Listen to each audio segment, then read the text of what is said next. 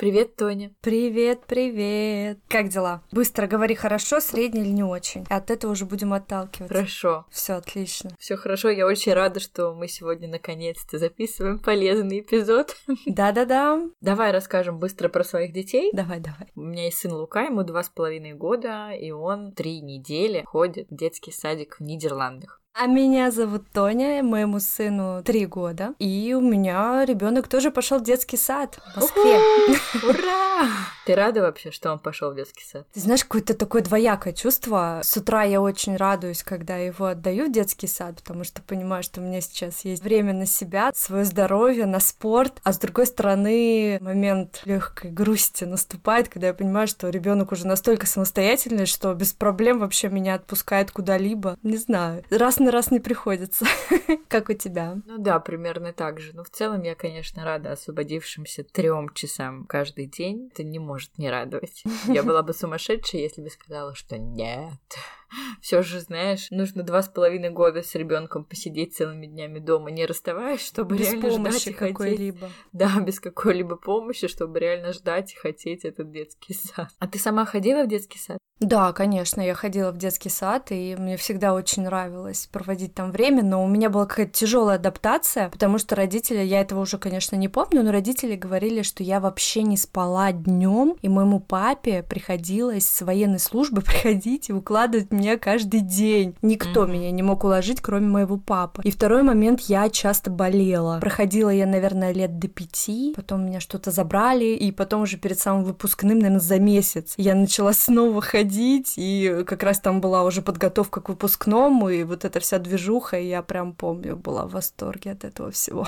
А ты? Да, я ходила в детский сад, но я пошла достаточно поздно, я пошла в 4 года, а в школу я, получается, пошла сразу в 7. Угу. И, получается, я ходила туда три года, и тоже с перерывами, потому что летом меня отправляли на каникулы к бабушке, и у меня тоже была очень тяжелая адаптация, но в отличие от тебя, я ее помню. То есть я тот самый ребенок, который помнит, как я стояла посередине группы, потому что меня тоже не могли уложить спать, и я плакала. И я плакала прям до истерического такого состояния, прям начинала задыхаться, и воспитатели вызывали мою маму. Мама прибегала с работы. Но потом я помню, что я даже спала в детском саду. Мне все нравилось, из детского сада у меня появились мои первые друзья, с которыми я до сих пор поддерживаю общение. Да, кстати, у меня тоже, представляешь? Угу, это очень мило. Но, с другой стороны, я тоже помню в саду я впервые столкнулась. У меня было две воспитательницы, наверное, как у всех детей, одна добрая, другая злая. И вот злая угу. воспитательница меня не взлюбила, и я ей не нравилась, она не нравилась мне, я не хотела идти тогда, когда она была ее смена. И это, знаешь, было мое такое первое столкновение с системой, с обществом, что люди бывают разные, что это не только мама, папа, бабушки, дедушки добрые, которые тебя любят, а что вот бывают такие люди. И я таким образом подготовилась к школе. Говорят же, что сад — это социализация детей перед жизнью настоящей. Конечно. Мне вообще кажется, что детский сад — это такое идеальное место для проработки важных жизненных ситуаций. То есть понимать, как контактировать с другими людьми, с добрыми, со злыми, с суперактивными, с неактивными. Угу. Дети отрабатывают лидерские роли. Мне угу. кажется, это все таки важно. Я прям считаю,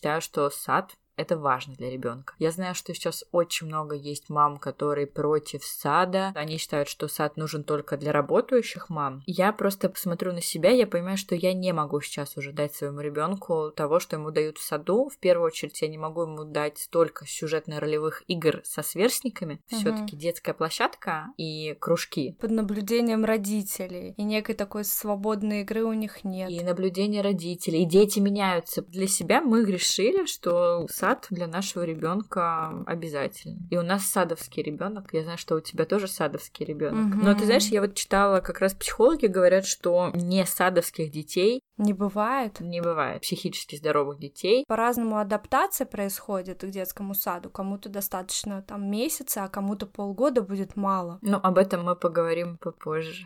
Да. Но рано или поздно, скорее всего, адаптация наступает у всех. И ты права, что здоровые дети, они все садовские. Да.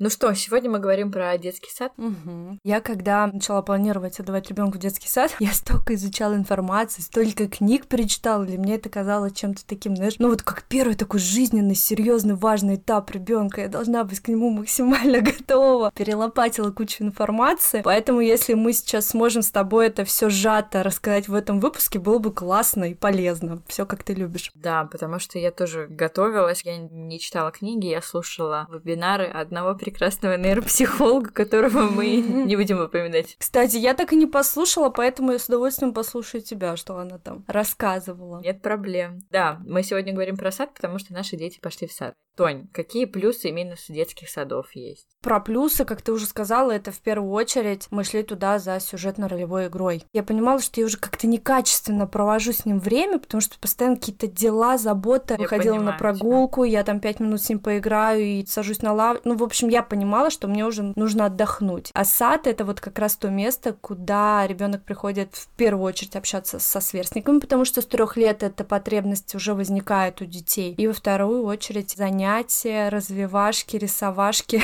что они там еще делают. Сейчас танцы начнутся, да, физкультура. Ну, такая вот активная социальная жизнь, где он будет прорабатывать разные роли. А минусы детского садика какие? Ну, я уже в начале выпуска тебе сказала, что из минусов, я не знаю, минус это или нормальная жизненная ситуация, когда ребенок приносит какие-то словечки новые. Это ты мне не во время выпуска сказала, а во время нашего разговора. Да, перед перед да. выпуском, да. Повторите, повторите для наших слушателей. Да-да-да. Ну вот ребенок приходит, мам, ты вонючка, например, понимаете ли? Или там что-нибудь отстанет от меня. Такие выражения, которые в нашей семье не употребляются. И это только начало, ему только три года, дальше будет веселее. Да-да-да. Не знаю, как минус это или плюс. То, что ребенок все таки познал, что есть и другие выражения крепкие. Потом, что еще из минусов? Я еще пока это на себе не ощутила, но мне кажется, что некая скудная игровая среда. То есть угу. в комнате, где они играют, у них одни и те же игрушки, на улице одни и те же площадки, а все-таки мы с ребенком каждый день гуляли в разных местах. И я сейчас думаю, как бы вот это все разнообразить в его жизни. Ну, надо, конечно, понимать, что это все равно стресс для ребенка. Угу, да. Но стресс, который ему абсолютно по силам. Угу. Поэтому, когда мамы говорят, что детский сад может травмировать ребенка, надо понимать, что нормальный детский сад, в котором нет воспитателей, которые ругаются матом, бьют и унижают детей, этот детский сад не может травмировать ребенка. Да, он будет переживать стресс, который будет ему по силам. Угу. Бояться каких-то адских травм из того, что мама просто отвела ребенка в детский сад, где прекрасные воспитатели отлично кормят и так далее, этого бояться не нужно. Я просто знаю, что очень многие мамы боятся, навешивают себе чувство вины. Нужно очень постараться уйти от этого. И, наверное, мягко проходить адаптацию ребенку. В нашей группе есть детки, как раз если говорить о страхах. Девочка очень не хотела отпускать маму, и мама каждый раз придумывала какие-то новые способы, чтобы мягко уходить. В книгах, которых я читала, было написано, что лучше отдавать ребенка и убегать. Да, да. Лучше, угу. не знаю, для кого, для мамы точно не лучше, потому что это стресс, всегда стресс. И вот эта мама, она нашла способ, она всегда приходила, говорила, а сделай мне кофе, а покажи мне куклу. И то есть она 15 минут ее как-то вот развлекала, адаптировала, а потом спокойно уходила. Ну, конечно, каждая мама лучше знает своего ребенка.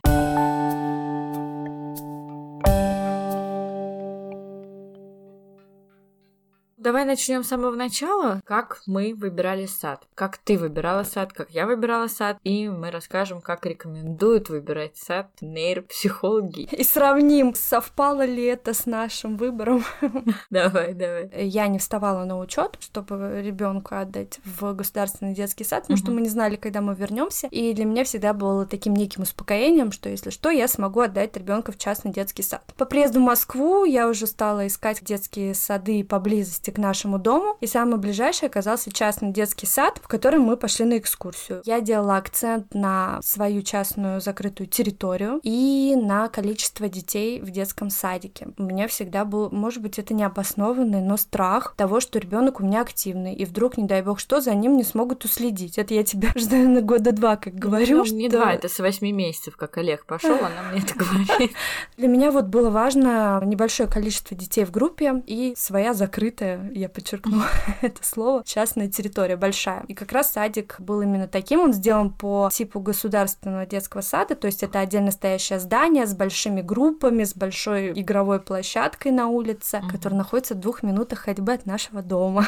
А расскажи еще, как ты случайно чуть не попала в английский детский сад, где твоего ребенка хотели научить читать в два года или в три. Ну да, когда я уже озаботилась поиском детского сада, конечно, мы приехали из Америки, и мне хотелось как-то, может быть, сохранить в нем вот эту языковую среду. Это достаточно известная сеть английских детских садов, и мы пришли в один из, очень такая вежливая заведующая этого детского садика провела нам замечательную экскурсию, где начала сразу же показывать инвентарь, с которым занимаются дети. Я говорю, вот здесь они у нас буквы учат, вот здесь цифры. Я говорю, подождите, а во сколько? Ну, с трех лет, все как положено, у нас продвинутая программа.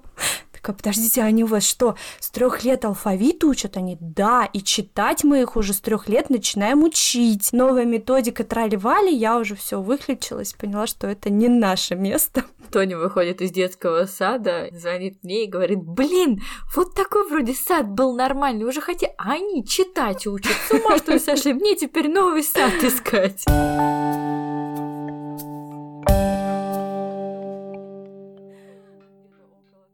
Расскажу, как мы выбирали сад. Я сделаю поправку. Когда я слушала эти вебинары про адаптацию, у меня не совсем стандартная ситуация. Я не могу назвать это детским садом, я называю это детский сад только для того, чтобы удобно было понимать моим друзьям. На самом деле это игровая группа, которая готовит детей к школе, потому что в Нидерландах дети идут в школу в 4 года, и с двух лет существуют такие игровые группы, в которых их готовят. На нидерландском это называется Петр Спейл зал. Лука начал ходить в эту группу сразу, как как ему исполнилось два года, потом наступил карантин, а летом у них каникулы, так же, как в школе, и вот в сентябре он начал ходить. Сейчас он ходит туда пять дней в неделю на три с половиной, четыре часа в день. Но все равно ребенка нужно подготавливать, потому что ребенок, который всегда был с мамой, начинает в любом случае тоже социализироваться, жить по каким-то определенным правилам, поэтому эта информация актуальна и для меня. Как я выбирала сад? Я тоже посмотрела все, что есть вокруг, потому что я не хотела сад дальше, чем 10 минут на велике, не хотела возить ребенка утром далеко. Я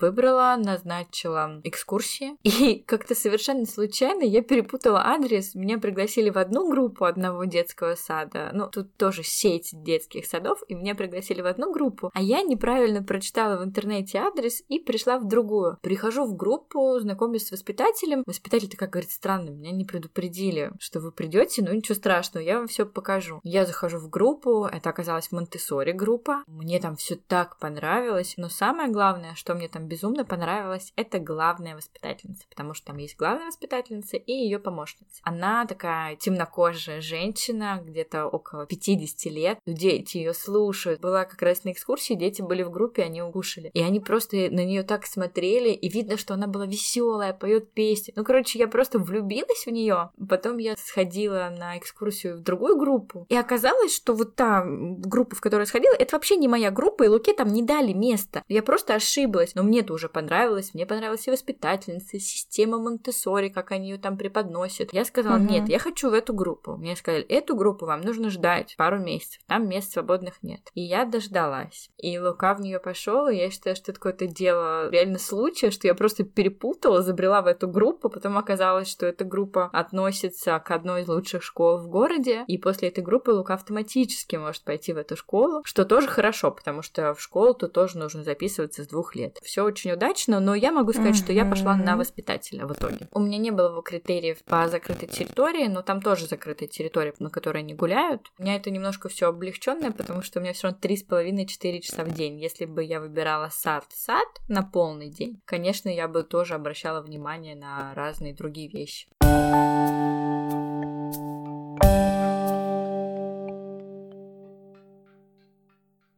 Что говорят нейропсихологи про то, как выбирать сад? Количество детей в группе Оптимальное количество детей в группе 15 человек. Моя мама проработала большую часть своей профессиональной жизни в детских садах, 25 в среднем, не меньше 20 в государственных. На самом деле в шоке была еще от того, что как-то этот нейропсихолог в своем инстаграме сделал опрос, сколько детей у вас в группе в саду. Я просто читала ответы, что там в Краснодаре по 50 детей в группе. 50 детей. И это получается два воспитателя и нянечка. Ну, ты представляешь? Конечно, сложно. Да, и как раз нейропсихолог говорила, что желательно, чтобы группа не была смешанная. На что я сказала ха-ха, потому что конкретно в Нидерландах найти сад, чтобы там не было смешанных групп, ну, это угу. очень сложно. Действительно, это невозможно. У Луки дети от двух до четырех лет в группе. Как только им исполняются четыре, их из этой группы выгоняют. В самих детских садах в нидерландских бывают дети от четырех месяцев до двух лет в одной группе, чтобы ты понимала. И уже от двух mm. лет до четырех у них группа таким образом строится. Это очень часто так, знаешь, российские нейропсихологи говорят, а в Европе все по-другому. Ну да. Я просто думаю, а как четыре месяца и два года? Это же нужно разный уход за ними. Да, да, но они справляются, растут. Вон какая нация здоровая, высокая. А сколько у них э, человек в среднем группе? До восьми человек. А, ну тогда может И быть. на такие группы угу. у них обычно два воспитателя, один нянечка-повар. У Луки в группе восемь детей, но угу. ходит не всегда восемь, как бы шесть в основном. У нас тоже заявлено 10,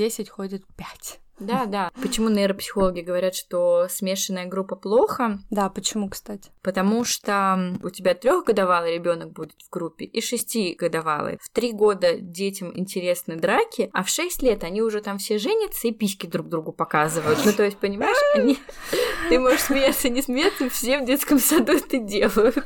Не припомню такого в своем, ну ладно. Потому что тебя только перед выпускным запихнули. Ты сама сказала, что ты ну до пяти лет, что ты шесть лет пропустила. Я вот Какой я жизненный этап упустила, я чувствую. Пропустила, пропустила. Ну и к тому, что, возможно, это удобно для маленьких детей, да, для двух годовалых, которые будут тянуться. Не к шестилетним, понятное дело, не к их женитьбам. Но старшие детки, они не то чтобы деградировать будут, но они будут немножко обделены, потому что всегда будут маленькие, которым будут уделять больше внимания и всегда им будут говорить, ну ты же уже большой, ты можешь посидеть подождать. Ну, поэтому... понятно, да. Близость тоже важна потому что воспитатели меняются. Там у младшей группы один, у старшей другой, да, а да. ребенка каждый раз возить не наездишь. Конечно. Конечно, да. Я просто выбирала в Нидерландах, да, я могла бы на велике за 15 минут куда угодно доехать. В Москве мне тоже предлагали, чтобы я возила ребенка в сад, типа час-полтора на машине, но таким образом ты просто сжираешь у ребенка огромную часть развития, не, когда ребенок будет три часа в день сидеть в машине. Ну, пожалейте ребенка.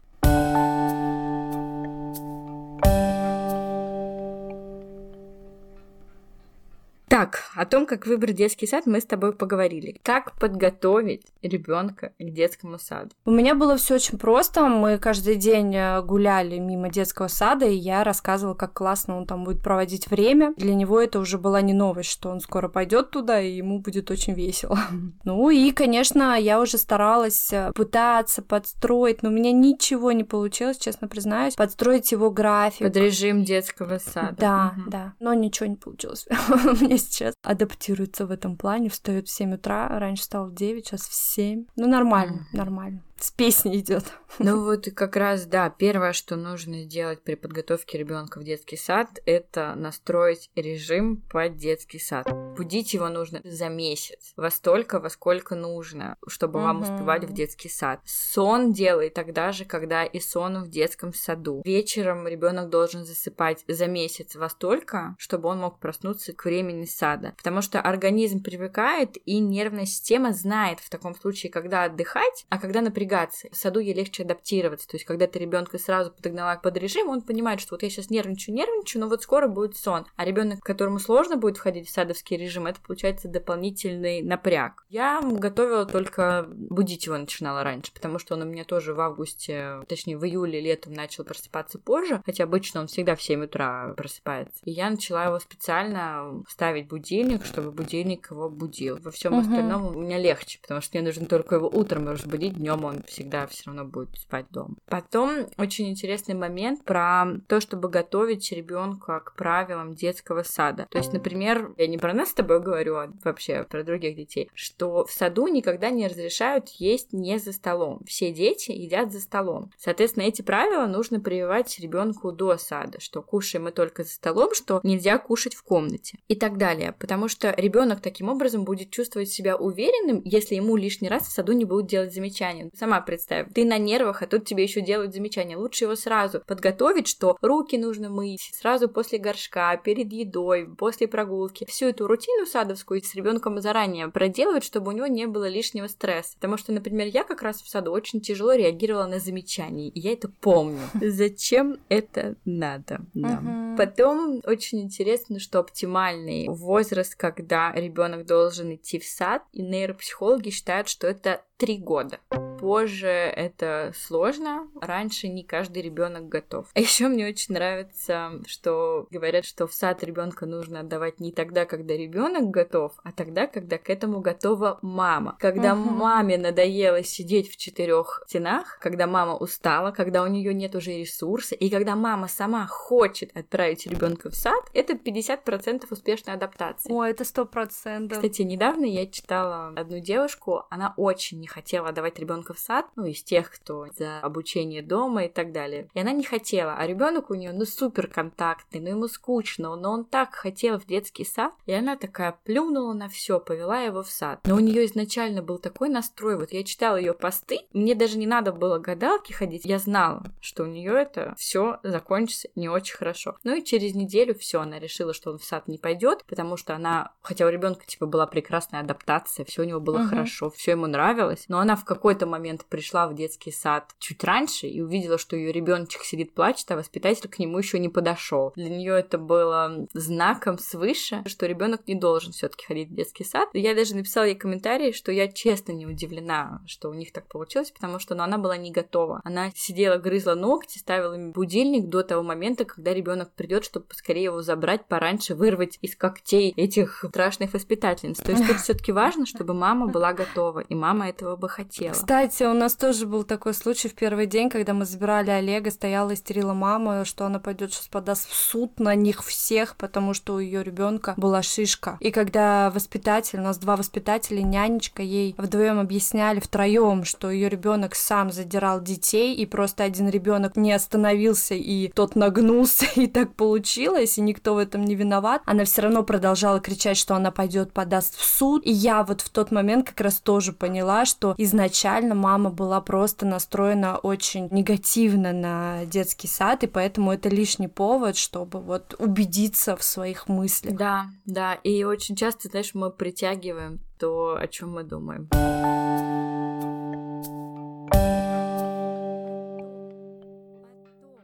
Ребенку перед детским садом нужно давать позитивные установки. Например, дети в детском саду не живут, но все дети ходят в детский сад а все дети потом будут ходить в школу. И все дети ходят в детский сад для того, чтобы играть. То есть очень-очень много раз проговаривать это с ребенком, что дети в детском саду не живут, дети живут с родителями, мама за тобой придет, ты там будешь играть, тебе там будет весело. То есть делать эту такую, знаешь, пиар-компанию, как я ее называю, пиарить сад, я вот тоже этим занималась прям сильно заранее. Говорю, как круто, и детки в саду песни поют, танцы танцуют, играют, вот здорово. Я его вот, наверное, месяц заряжала вот этим. Ты скоро пойдешь в сад. И уже в день, когда он шел в сад, он просто кричал «Да! Да!» Позитивные установки — это очень важно. А книжки про детский сад? Ты читала Быкову, по-моему. Мой ребенок с удовольствием ходит в детский сад. Да, она Быкова. Угу. Нормально. У меня, понимаешь, у меня другая ситуация. У меня мама воспитатель, поэтому я уже так чисто для галочки. А с ребенком ты читала книги? Чем там дети занимаются в детском саду? Слушай, нет, но я знаю, что это тоже очень классный способ. Терапевтические сказки перед детским садом. Я читала с Лукой книжки про детский сад и могу порекомендовать только две, которые читали мы. Мы читали про Конни идет детский сад. Угу, там да, прям да, да. с самого первого дня. И еще про Ла маму, которая тоже идет в детский сад. Но про Кони нам очень понравилось. Лука ее до сих пор очень часто просматривает. Вообще обожаю всю серию Кони. Но она такая немецкая. Немецкая, да. И еще один пункт, как подготовить ребенку к саду, это как раз то, о чем ты говорила. Это гулять рядом с садами или с твоим же садом и показывать, как детям там весело и как они играют. Угу. Когда вы подготавливаете ребенка к детскому саду, ни в коем случае не идти туда утром, когда все идут и орут, а только да. в обед, когда они уже все успокоились, когда им всем весело, когда им интересно. Ну и, конечно, заранее познакомить ребенка с воспитателем. У нас такого не было. Мы сразу в первый день пришли и познакомились все. Вот я тоже ходила, гуляла именно рядом с нашим садиком, много раз показывала. Нам очень повезло, что на нашей площадке гуляет другой детский сад, и Лука давно видел, как они там играют, как им весело. Дети потом строятся, в детский сад уходят, и Лука прям все время за ними шел. Я ему говорила, так, мальчик, остановись, ты пойдешь скоро в свой садик, в твоем садике тоже будет очень весело. И воспитательницу он видел дважды. На экскурсии, потом мы еще разочек ходили, какие-то там документы относили. Я уточняла, что нужно брать с собой в сад детям. И он ее видел два раза, и вот третий раз. Ну что, как бы мы ни старались уместить всю информацию в один выпуск, ничего у нас не получилось. Поэтому ждите вторую часть этого эпизода на следующей неделе. А пока не забывайте ставить нам оценки, если вы еще этого не сделали, и пишите нам в наш инстаграм. Все ссылки есть в описании. И обязательно напишите, как ваши дети пошли в детский сад, как у них происходит адаптация и что новенького они оттуда приносят. Всем хорошего дня. Пока-пока.